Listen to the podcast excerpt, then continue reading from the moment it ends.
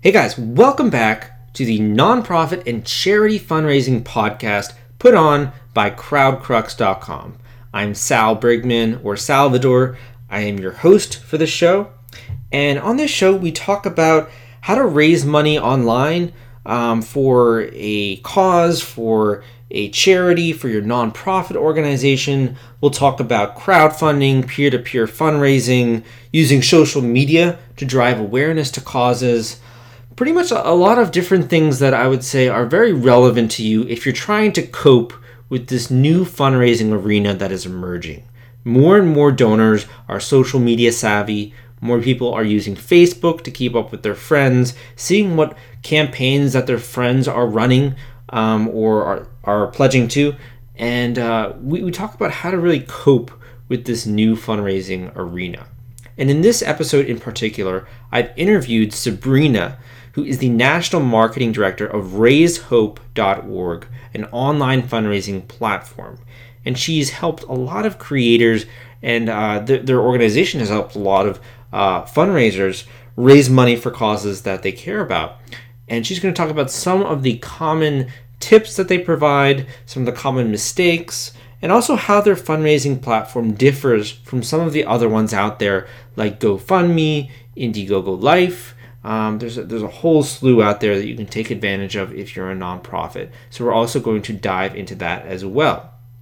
Please take a second to rate this podcast on iTunes. It helps more people see the show.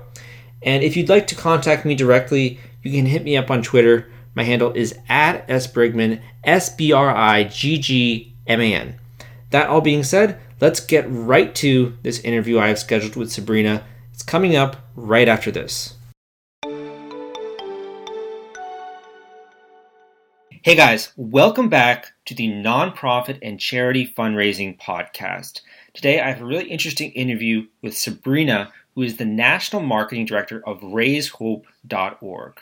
You may or may not have heard of them. They're an online fundraising platform, not just for personal fundraisers, but also for nonprofits, and they're based out of Canada. So we're going to be talking a little bit about what goes into a successful personal fundraising campaign, what they've learned about nonprofit fundraising campaigns, and also just get an idea of how they compare to other platforms out there. Thanks so much for coming on, Sabrina. Excited about this. Thanks for having me. Definitely. So I'd love to dive into things here. You know, we, we've seen a lot of different platforms out there uh, GoFundMe, Indiegogo Life, some of these other online fundraising platforms. How do you guys compare to some of these platforms that are out there?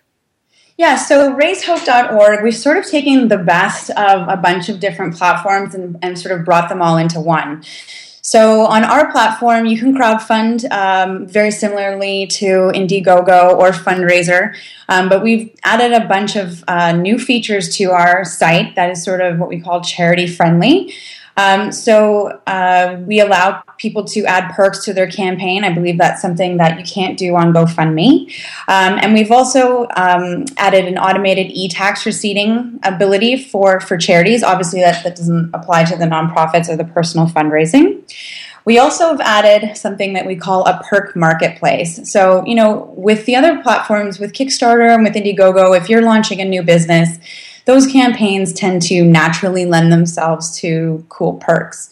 Um, but we were sort of finding that the nonprofits and the charities were having a tough time with perks. Not all of them, but a lot of them sort of didn't have stuff to give away. So, of course, we always encourage the charities to add their own perks. It definitely adds some personality and charm to their character, uh, to their campaign, personality and character to the campaign. Um, but sometimes people don't want some of those things that they're offering. So we have a perk marketplace. So the contributor can choose from anything in the marketplace. Um, and when they're contributing to a charity campaign. So I'd love to hone in on that aspect. I think that guys, you know, that makes you guys really unique.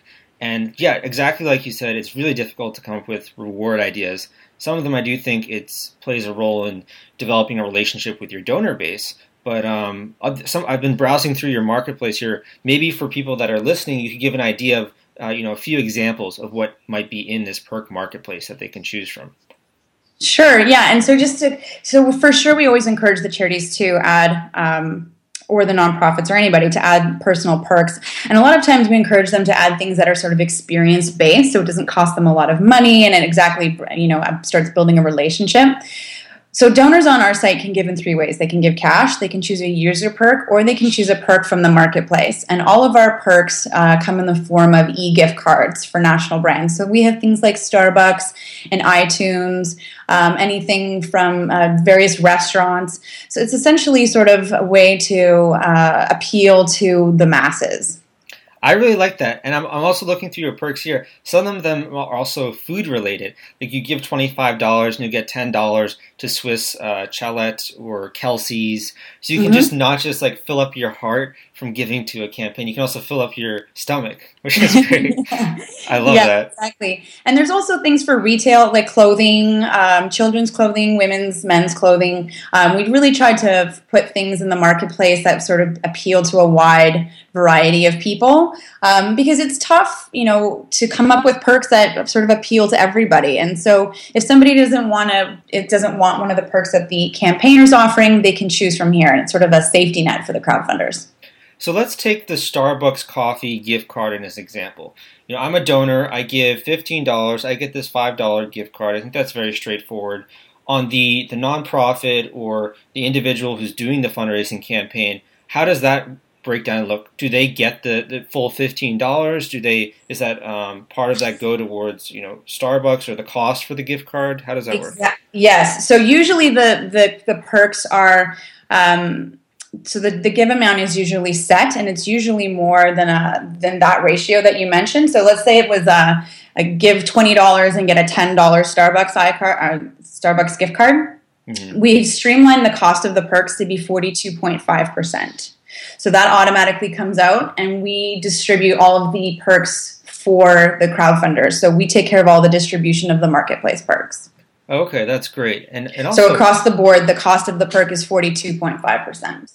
I see. Okay. And the remainder goes to the yeah, the remainder goes to the crowdfunder. I do think that takes a lot of the hassle out of the um, not just the delivery, but the fact that you know if you're going to be offering a perk anyways, you're going to have to. It's going to be some kind of cost related to that. Whether that's cool swag, like I don't know, a sweatshirt or a tote bag. Um, there's going to be always a cost related to the perk, so it makes exactly. sense. Exactly, and usually it's more than that. So you know, a lot of times, you know, when people are doing shirts, they're maybe making twenty percent, and in this case, you're making the remainder of that. So it's almost it's more than fifty. Now, I, I have another uh, point I'd like to make here. So your fee structure how does this compare to, say, Indiegogo or GoFundMe? So we've um, we are five percent raise hope fee, um, and that's for fixed campaigns or flexible campaigns. Um, we do allow charities; anyone can choose from either of the models. Although we do find that most charities like the flexible funding because it's the keep what you raise model. Um, so we're five percent across the board, and there's no penalty for not reaching your goal. In other words, it's the same percentage. And so when you say flexible funding, you're referring to that if someone raises you know, they set a goal of $10,000 and they raise $7,000, they can still keep that money. Exactly. So a lot of the charities, if they set a goal amount of $10,000 and they only raise seven, of course they want to keep that money. There are circumstances though where people would prefer the fixed funding model, where if you're raising $10,000, you need to reach your goal amount in order to receive the funds. Um, this helps when if somebody is offering perks that are directly tied to the amount of money that they raise. Let's say you're trying to raise $10,000 um, to build a playground, let's say, and you only raise $500 and some of your perks had to do with production and stuff, you wouldn't want to have to fulfill those perks. And in that case, all the money goes back to the funders and you don't have to fulfill any perks. Um, but we, as I said, we do find that most of the charities and the nonprofits uh, prefer the flexible funding model. Okay, I see. So with the fixed model, you really want to make sure that you can fulfill those perks that you're promising your backers, your donors, these people giving money to your campaign. Right. Yeah, exactly. So let's say you're offering up T-shirts, but your cost per T-shirt, uh, you know, if you wanted to raise a certain amount of money, your cost per T-shirt would have been ten dollars, but you've only raised a third of that, meaning you can't order as many T-shirts, and now you know the cost per t-shirt is a lot higher this just sort of saves you from having to fulfill those and ending up you know being in trouble with those perks and the fixed funding model is you know the kickstarter model essentially I see. Okay, that gives me a really good overview of, of your platform here. Now, I, would love to hear your you know your guys' take from doing all of these, um, hosting all of these personal fundraising campaigns. From I know you guys also offer free consulting via phone and email, which is awesome. What are some of the common mistakes? Let's say the top three common mistakes that you see with your uh, people that are raising money on your platform. Yeah. You know, a lot of it has to do with just general misconceptions. And I think that, you know, the longer crowdfunding is around, um, the more and the more educated people um, become about how it works best. I think we're going to see some of these go away. But, you know, a lot of them is, uh, I guess the biggest misconception is, um, you know, with crowdfunding, you need to bring your own crowd people think that you know you sort of put a campaign up there and you leave it and there's people scouring the internet with bags of money waiting to donate to you and that's just not the case. Um, so crowdfunding is work. You need to uh, bring your own crowd. You need to do a lot of the planning up front. You need to share your campaign um, and you need to have a plan to market it throughout the duration of it. So from the beginning to middle to the end. You can't just put up a campaign and leave it. Now when you talk about marketing would you offer or would you suggest a different marketing strategy for a nonprofit, a charity organization versus a personal fundraising campaign, or would it be the same kind of marketing strategy? Well, I think it depends on who your network is. Um, and so, for a charity or nonprofit, you definitely want to be marketing your campaign uh, to your network. And I think it just differs with personal campaign, whereas your network is really your friends and family. So, charities also have friends and family in there, but they also have their donor base uh, and their, you know, their partners and things like that. So, I think it's just more about um, who's going to be getting that message. Okay, um, but for, for charities, we always like to tell them, you know, crowdfunding is best used when it's initiative based. So instead of saying, you know, we're this charity and we need money all the time for everything, it's better to say, we're this charity, this is the initiative that we're trying to fund, and then craft messaging around that specifically. Can you talk to me about that a little bit? I know you guys offer a program where charities be- can partner with your platform, where not just the charity, but also their donor base can raise money for different causes. Maybe you could talk a little bit about that, that program that you offer. Sure, yeah. So we've started a, a, a, partner charity program where we allow charities to create their own profile page on our site. Um, and this then becomes a nice launch pad for their supporters to raise uh, money on their behalf, so to launch campaigns on their behalf. Um, you know, engaging the third the third party crowdfunding I think is important for charities. You know, usually if I'm a supporter of a charity, I have to rate, you know, wait for that, you know, the annual walk or the the gala event that I want to go to, or you know the traditional methods of the bake sale. Um, those were sort of the only ways in the past that I could you know contribute and support to uh, support the charity. Uh, but now you can create a campaign uh, at any time, and it can be a reflection of somebody's personality. So, for example, if I'm a uh, if I'm a graphic designer, you know, I can be offering up, I'll, you know, donate $100 and I'll design a logo for you. You know, you can be offering up services, or even we actually did a, um, uh, a program with Giving Tuesday. I know you guys have Giving Tuesday in the States as well mm-hmm. where we were encouraging people to use acts of kindness to raise money for charities. So, you know, imagine you're creating a campaign, you say, you know, I want to raise $1,000 for uh, the Heart and Stroke Foundation or breast cancer, and you're offering up acts of kindness as your perks. You know, donate $20 and I'll buy somebody a line of coffee today, or, you know, donate 15 bucks and I'll donate a pair of jeans to uh, the local shelter. So um, I think there's lots of ways that people now can crowdfund in support of a charity. It's great. I really, I really love that aspect. You know, you're just putting like more good into the world, and it's not always, I think, a financial donation that makes a difference in someone's life. It can also be doing good for others and having someone sponsor that, uh, donating your time or your skills. I think those are really overlooked um, items when it comes to charity fundraising. Like, or the ice bucket challenge, seeing your friend pour ice water on them. You know, some people might offer outrageous and funny kind of things that they can do if you donate to a charity. Yeah. So, for ex- the good example of that is we had somebody um, use our platform to raise money for Movember. So, um, one of his perks was uh, donate 250 bucks, I think was the price point, and I'll I'll dye my mustache pink. I'll dye my mo pink for a day. And I think he had like five or six people contribute that because all of his buddies wanted to see him walk around, you know, with a pink mustache. So, you know, crowdfunding allows you to do that, right? You can and you can inject some personality into some of the old ways of doing things. That's really great. And uh, I was actually I was talking with Rose Spinelli about this as well. Um, I know she's also featured on your uh, How to Crowdfund, I believe that that domain. Yes, yeah. Um, and we were talking about how in the old school model of things, you know, fundraising and charity fundraising, fundraising, you know, online giving, it was really a sort of negative image centered around it. You know, a depressing, uh, I don't know, um, image with you know dog like a kennel if they're giving to like an animal shelter or something like that. And it's really just it's saddening. But this new, I love this fundraising medium. It allows people to have fun with giving.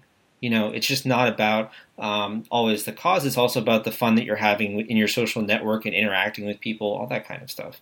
Yeah, I mean, it's the same sort of mentality, you know, when you're creating, when you're running that annual gala, right? You still want people to want to come to your event every year. You know, you have to make it fun. If it's a chore for people, it's it's going to be it's going to be a bit of a hurdle. If you make it fun and allow people to sort of uh, take the model and mold it to what works for them, I think they're going to pick it up and do it more often. And now this is part of the sort of I wrote about this article um, of this new online giving revolution that's happening in peer-to-peer fundraising and personal fundraising. Are you seeing more traction or more successful campaigns that use peer-to-peer fundraising, or more successful campaigns that are using more the traditional crowdfunding kind of model? I think it totally depends. For sure, charities seem to be a little bit behind in adopting a new model. I think that comes from a variety of things. Either there's such a large charity that there's so much red tape to start new initiatives, or the opposite being they're so small and they're so strapped for. Um, for uh, people's time and for people who are, you know, everyone's so busy working on their mission that they don't have time to pick up other things. So I think that depends. I would like to see charities embrace uh, online giving uh, more. Um, you know, the peer-to-peer fundraising, people a lot of times are doing that when they're running for, uh, you know, the annual walk. Um, you know, they're sending out, people can donate online. There is some success with that, but again, that's sort of being done. And I think um, I know that, you know, especially during, um, you know, charity marathon season, I see my Facebook stream and there's people asking people to give all the time. And I think crowdfunding just sort of adds a fresh approach to that. I definitely have to agree there. And I think with your platform, you've definitely integrated a lot of key components, whether that's a free press release, giving people the software there to raise money, helping them on the consulting end for free. A lot of great attributes to your platform. But the one thing I was a little bit skeptical of, and that might just be from reading reviews online and um, the forum that we run, but your Fiverr crowdfunding services. How uh, effective are those, and do you recommend those to people that are doing fundraising campaigns?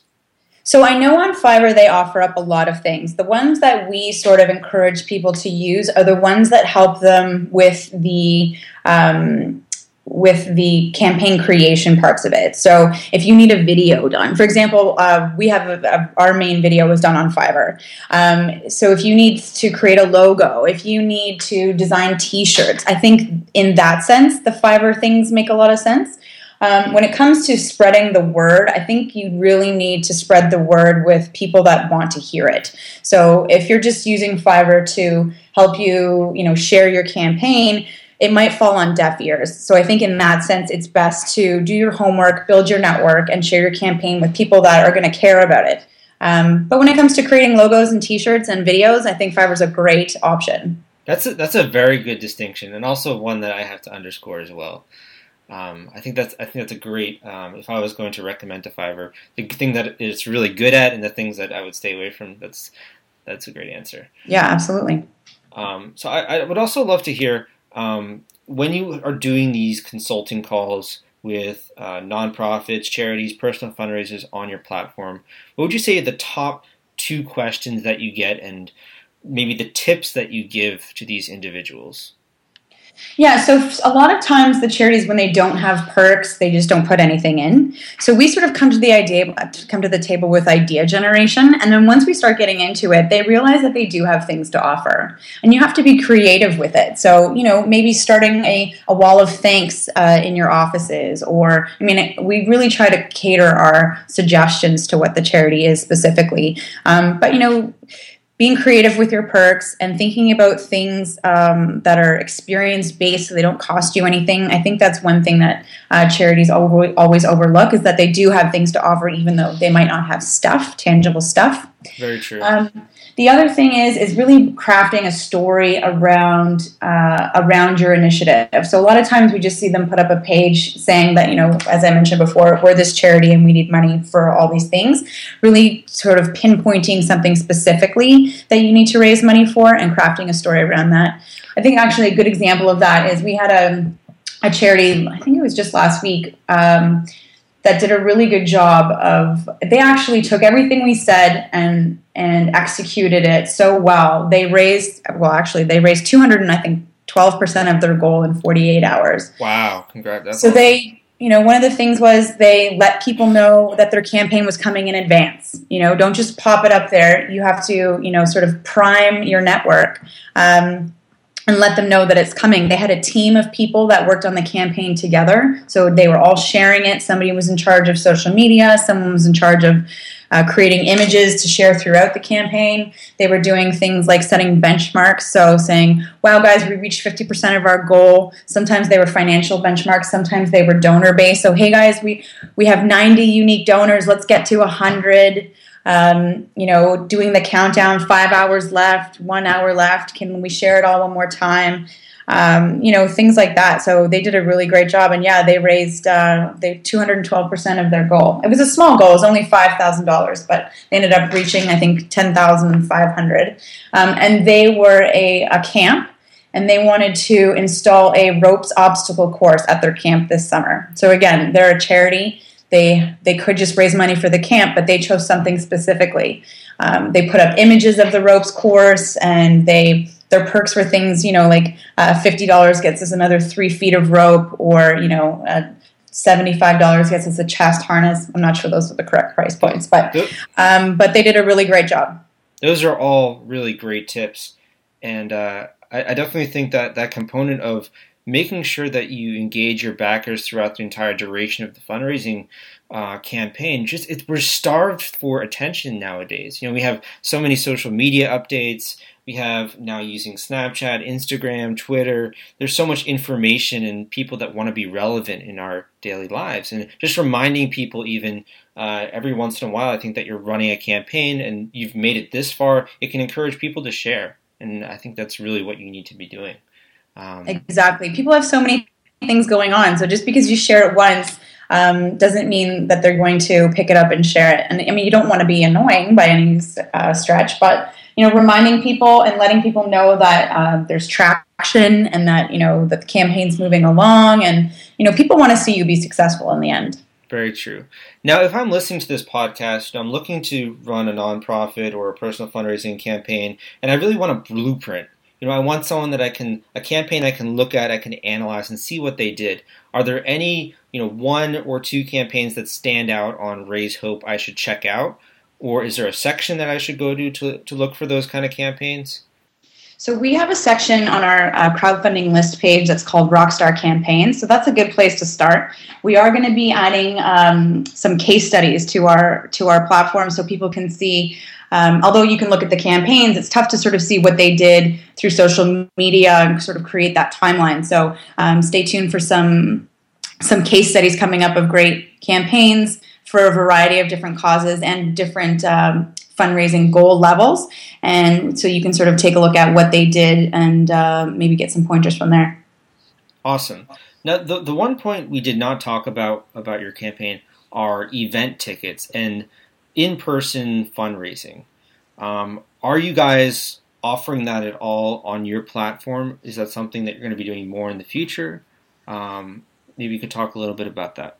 Yeah, so so we did add an event ticket component to our platform. So you would create when you're creating your campaign, it says add a perk or add a ticket perk. We did this because we saw that people were using crowdfunding for events, and some of their events were, you know, some of their perks rather were give $25 and get a you know get a ticket to this event um, or give $50 and get a vip ticket to this event. So we thought by creating these ticket perks people can then actually print the ticket and bring it to the door. So it just sort of allows you to use crowdfunding for a variety of things. And then if people can't make it to the event they can also still contribute to the campaign. That's great. Definitely a lot of resources that people can take advantage of when they're going through a, a, fundraising campaign on your platform. I definitely definitely think that's the case. Yeah, um, we've we've been listening to sort of what people were asking. We've definitely been paying attention to what the charities were saying. What and we've been asking them, you know, what do you need? What would help you be successful? And so we make sure that we we ask first of all, we pay attention, and then we do something about it. So we've been adding these features um, sort of organically through the feedback from nonprofits and charities. That's wonderful. Um, the, the, other thing I'd love to, to ask you is this might be a misconception on my part, but are most of the campaigns that you've run so far in Canada, or is this a platform that's open internationally? Anyone could do a campaign. So, right now, most of the campaigns on our platform have been Canadian. Um, but anyone can contribute from anywhere, of course. Um, but we are open. Right now, we're only operating in Canadian dollars, but that'll be changing soon. Okay, so at the moment we can only do it if uh, we're a resident of Canada, um, but we can donate for any campaign. Okay. You could, you can donate from anywhere in the world, but right now, for example, the charitable tax receipts are only available for Canadian charities, but that'll be changing soon. Okay, makes very much sense. Um, the, the, last question I would like to ask you is where do you see the online giving industry going from here? And be- before you dive into that, I just want to preface this uh, with one other question. Do we do you think we're going to be seeing any more traction in the mobile space? Just because I think um, so many of the campaigns have been getting supporters from visitors who seem to be more familiar or more comfortable with you know laptops and browsing online, uh, but not as much from the, from mobile and smartphone giving.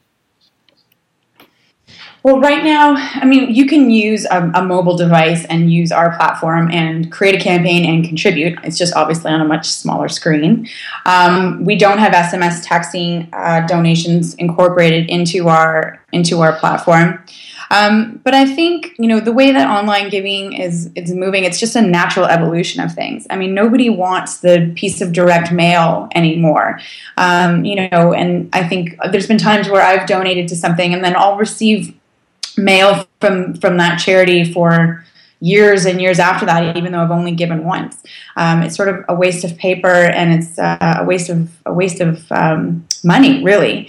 So I think you know, as with most things, we're we're seeing things happen more and more online, and especially with social media, the fact that you can now share things a lot easier with people and get the word out um, to a larger group is it's it's you know it's perfect for online with with um, just piggybacking off of what you said there, the other component that I've been noticing, at least with my Facebook feeds, is whereas a lot of videos used to be in the YouTube format, it seems like more and more people are uploading videos directly to Facebook. Um, have you guys noticed that at all when you're helping people run these fundraising campaigns to suggest them to do videos on Facebook at all?